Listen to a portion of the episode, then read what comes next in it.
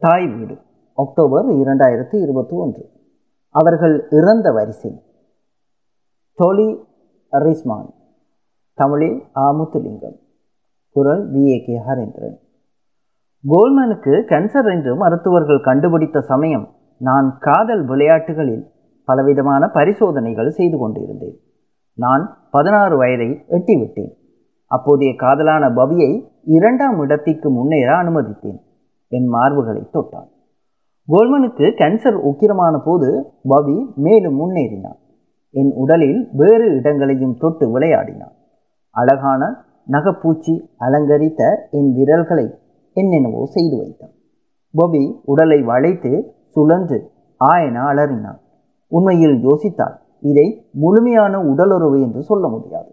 ஆனால் போதிய தூரம் கடக்கப்பட்டு விட்டது பபி கைகளை கழுவி மென் பேப்பர் சுருளில் துடைத்து கழிவறை தொட்டியில் அதை எறிந்து சுழன்று சுழன்று போக வைத்தான் கோல்மனுக்கு சவப்பட்டி சவக்கடங்குக்குள் மெதுவாக இறங்குவது என் மனம் அப்போது கற்பனை செய்தது. மரணம் என்னை சுற்றி இருந்தாலும் அந்த நேரம் வரை நான் சாவை பற்றி எண்ணுவதை தவிர்த்து வந்தேன். நான் ஆசையாக வளர்த்து வந்த கிளியை ஒரு அந்நிய பூனை வந்து எனக்கு முன்னாலேயே கொன்று தின்றது. கால்களை முதலில் வாய்க்குள் திணித்து மூன்று கடியிலேயே முழு கிளியையும் விழுங்கிவிட்டது. அந்த வருடம்தான் என் அப்பாவுக்கு உடல்நிலை மோசமாகி அவர் அம்மாவுடன் பொஸ்டனுக்கு மருத்துவரை பார்க்க போக நேர்ந்தது. அவருடைய சிறுநீரகம் சரியாக இயங்கவில்லை. நிலைமை படு மோசம் என்று எங்களுக்கு சொல்லப்பட்டது. மருத்துவர்களுக்கு என் அப்பாவை காப்பாற்ற முடியுமா என்பது நிச்சயமில்லை. என்னுடைய பெற்றார் சிகிச்சைக்காக அங்கே பதினோரு மாதங்கள் தங்கினார்கள். அவர்கள் வீட்டில் இல்லாமல் போனதால் என் உடலும் மூளையும் இறுகி கிடந்தன. வீடு முழுக்க அழுது வடியும் சூழல். இருளென்று ஏன் சொல்கிறேன் என்றால் எங்கள் வீட்டுக்கு விருந்தாளிகள் வருவது நின்றுவிட்டது. இன்னொரு காரணம் எங்களை பார்ப்பதற்கு வரவழைக்கப்பட்ட ஒரு சல்லி காசுக்கும் உதவாத எங்கள் ரஷ்ய தாத்தா. நெஞ்சு வரை இழுத்துவிட்ட கால் சட்டையுடனும் அன்றைய உணவு எச்சங்கள் தெரித்த மேல் சட்டையுடனும் அறை அறையாக நுழைந்து விளக்குகளை அணைத்தபடியே இருப்பார். ரஷ்ய சாயல் கொண்ட அவருடைய ஆங்கிலத்தில் இது என புரட்சியா என்று கேட்பார். மேலும் பெரிய இருள் வீட்டை சூழ்ந்தது. ஏனென்றால் எங்களுக்கு அப்பா தப்புவாரா அல்லது இறந்து போவாரா என்பது தெரியாது. நானும் என்னுடைய நான்கு சகோதர சகோதரிகளும் அந்த வருடம் நிறைய தொலைக்காட்சி நிகழ்ச்சிகள் பார்த்தோம். சாவு என்ற வார்த்தை எங்கள் ஒருவரிடம் இருந்தும் வெளிவராமல் பார்த்து கொண்டோம். ஆனால் ஒவ்வொரு இரவும் நான் கண்களை மூடியவுடன் என்னுடைய பெற்றோரின் சவப்பட்டிகள் பக்கத்து பக்கத்தாக சவக்குழிக்குள் இறங்குவதை கண்டேன். என் பெற்றோர் பாஸ்டனில் இருந்து திரும்பியதும் ஒரு விதமான ஆறுதல் கிடைத்தது. தொடர்ந்து தொந்தரவு செய்த இருளை மகிழ்ச்சி துரத்தி அடித்தது. எங்கள் வீடு பழையபடி கலகலப்பானது. எல்லா அறைகளிலும் பிரகாசமாக விளக்குகள் எரிந்தன. டெலிஃபோன் இடைவிடாமல் ஒழிப்பதும் கதவுகள் ஓயாமல் விருந்தாளிகளுக்கு திறப்பதும் மூடுவதுமாக இருந்தன. அற்புதம் நிகழ்ந்து என் அப்பா உயிர் தப்பி மீண்டதை பார்ப்பதற்கு அவர்கள் வந்தார்கள். என்னுடைய அம்மா மின் அடுப்புக்கு முன்னால் நின்று பன்றி இறைச்சியை ஒன்றுக்கு பின் ஒன்றாக சமைத்த போது எழுந்த இனிமையான மனம் வீட்டை நிறைத்தது.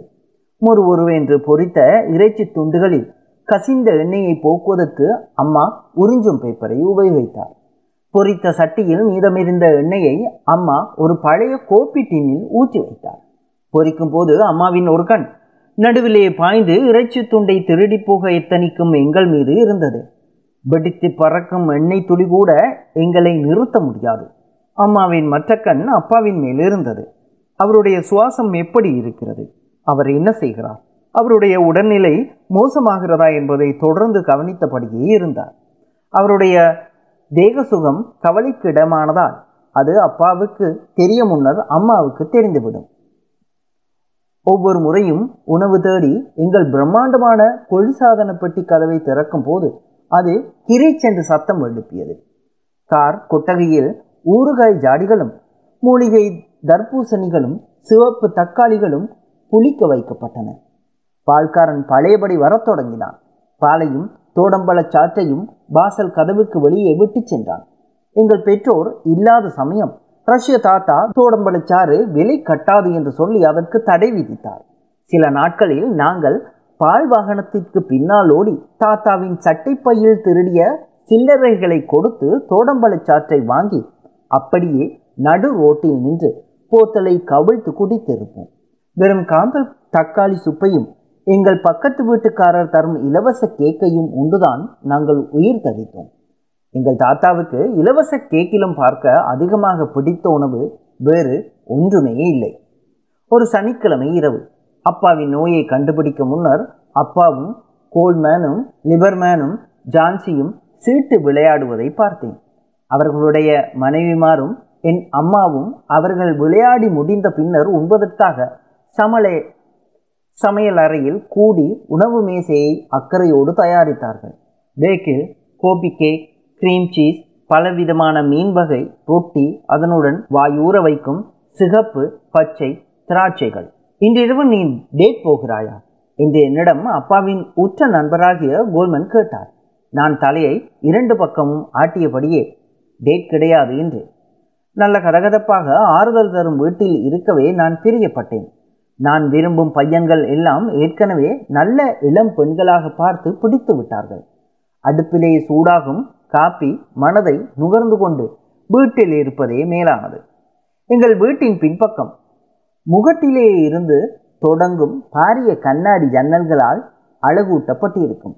வெளியே கண்களை வசீகரிக்கும் பள்ளத்தாக்கு கீழே இருந்தது.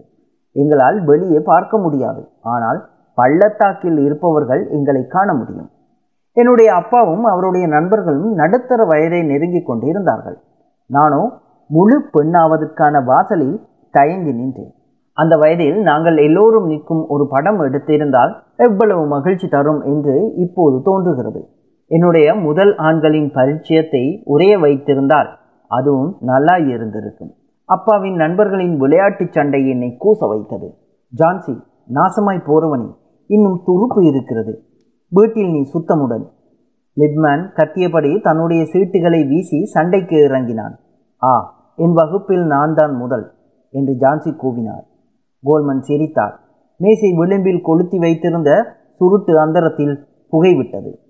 சாம்பல் பெரிதாக வளர்ந்ததும் கைகளை கோர்த்தபடி பிடி சாம்பலை அள்ளுவதற்கு ஏந்தி கொண்டார். ஒரு சாம்பல் கிண்ணத்தை கையில் எடுத்துக்கொள் ஜான்சி என்று கூறினார். நீ நெருப்பில் எரிபட்டு போவதுடன் இந்த இடத்தையும் அசுத்தமாக்கி விடுவாய். நீ உன் வேலையை பார் என்று கோல்மன் சொல்லிவிட்டு பாதி கடித்து துவைத்து வைத்த சுருட்டை வாயுள் நுழைத்தார். அதை இழுத்தும் அது உயிர் பெற்றது போல சிவப்பாக ஒளிர்ந்தது. அந்த வெளிச்சத்தில் அவருடைய கண்கள் ஒளிகொண்டன. என்னுடைய அப்பா சீட்டுகளை குலைத்து மறுபடியும் அடுக்கினார். ஒரு மந்திரவாதி உடையது போன்ற அவருடைய மெல்லிய வலுவலுவான விரல்கள் சீட்டுகளை உயிர் கொண்டவை போல அலைய வைத்தன. கோல்மன் சுவையினப்பட்டது எங்களுக்கு ஆச்சரியமாக இருந்தது. சீட்டாட்டக்காரர்களின் குழுவில் அவர்தான் அதிக பலசாலி. ஒரு காளை மாடு என்று அவரை குறிப்பிடுவது உண்டு. அவர் இறந்தால் மற்றவர்கள் எப்படி உயிரோடு இருக்க முடியும்? கடவுளின் அதே கேள்வியை நான் கேட்டிருந்தேன். நான் படித்த ஹீப்ரூ பள்ளிக்கூடத்தில் எனக்கு அறிமுகப்படுத்தப்பட்ட கடவுள் லோகத்தின் மனைவி எதையோ அறியும் நோக்கில் திரும்பி பார்த்ததற்காக அவளை உப்புத்தூணாக மாற்றி இருக்கிறார் அந்த கடவுள் இருக்கிறாரோ தெரியவில்லை.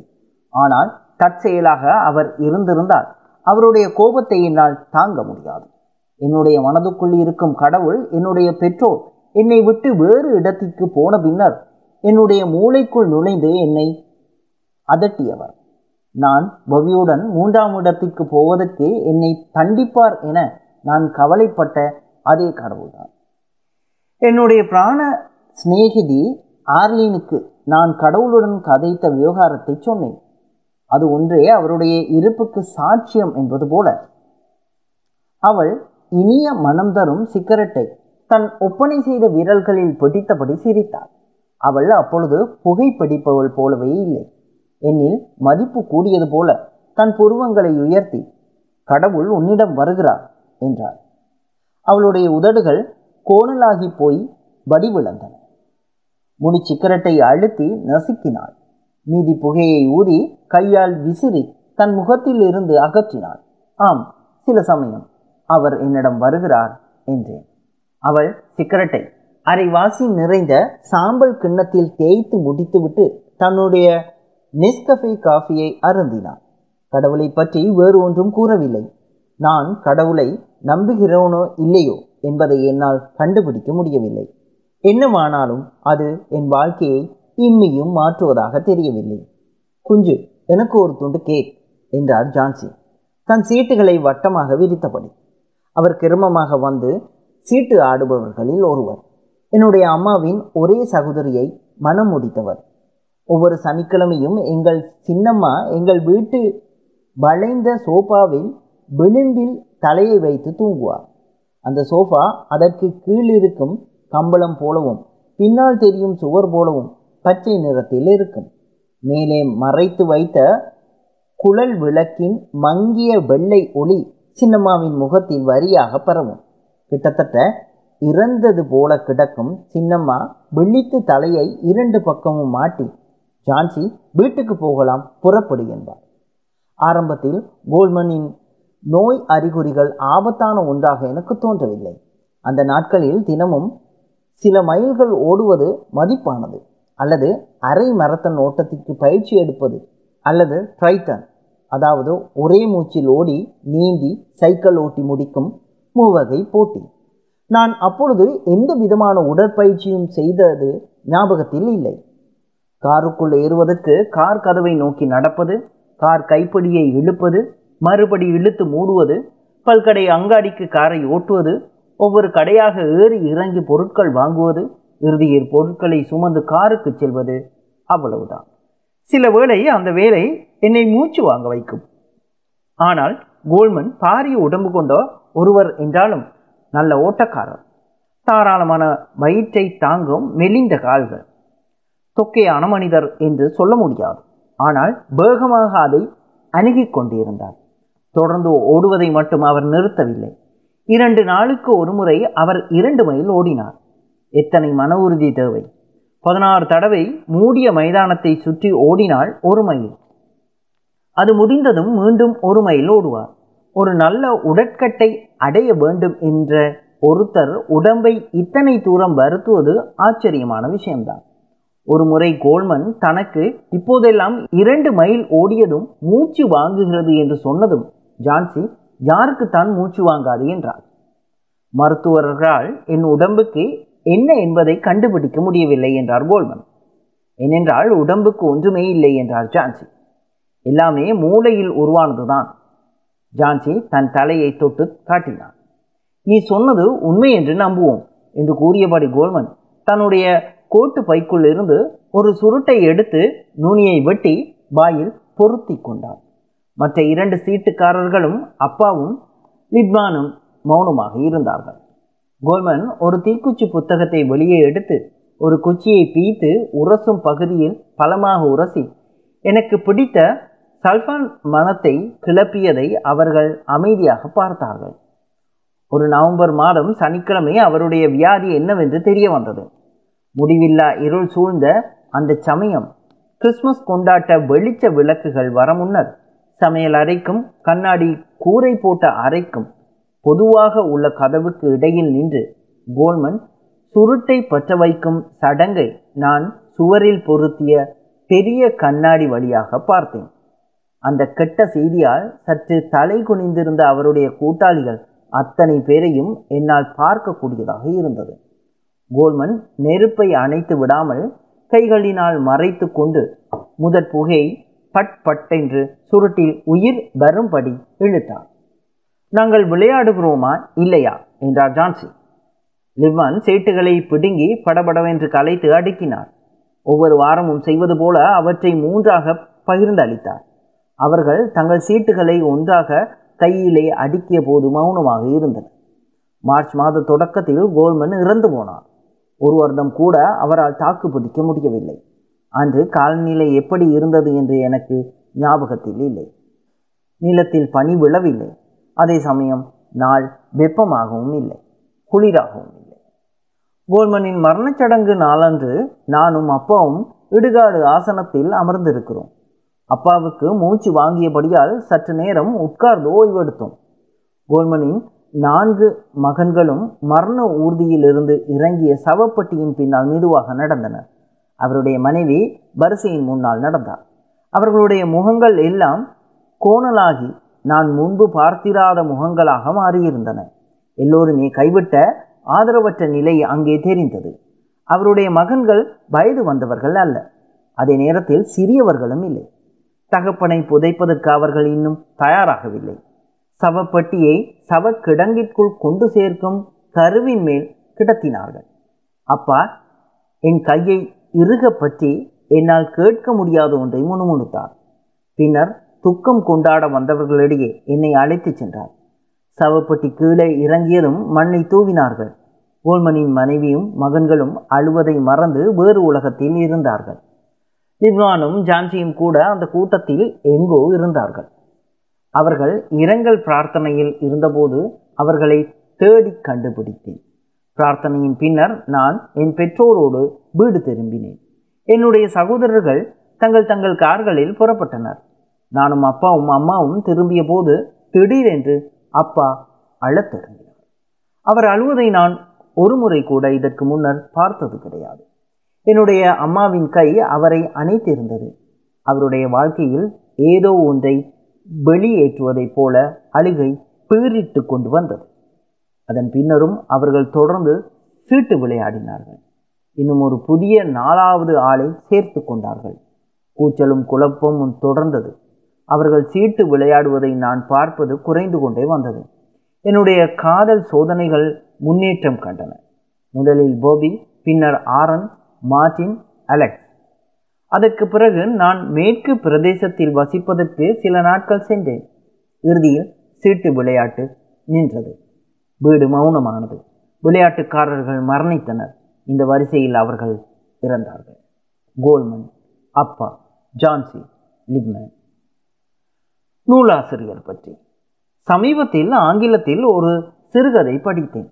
வழக்கமான சிறுகதைகளிலிருந்து மாறுபட்டு என்னை முடிவு வரை இழுத்துச் சென்றது.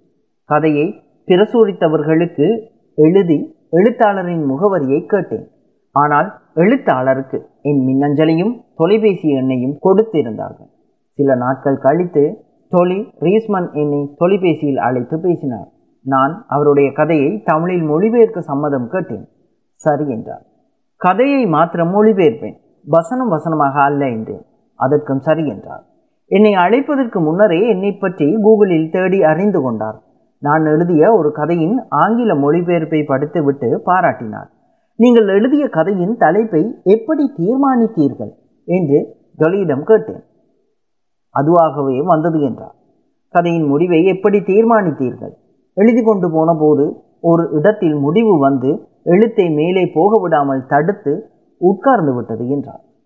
டொலி ரீஸ்மன் யோக் பல்கலைக்கழகத்தில் படித்து பல சிறுகதைகள் எழுதியிருக்கிறார். அவருடைய த டிஃபரண்ட் மேன் நாடகம் நியூசிலாந்தில் மேடையேற்றப்பட்டது. தற்போது தொலைக்காட்சிக்கு எழுதி கொண்டிருப்பதாக சொன்னார்.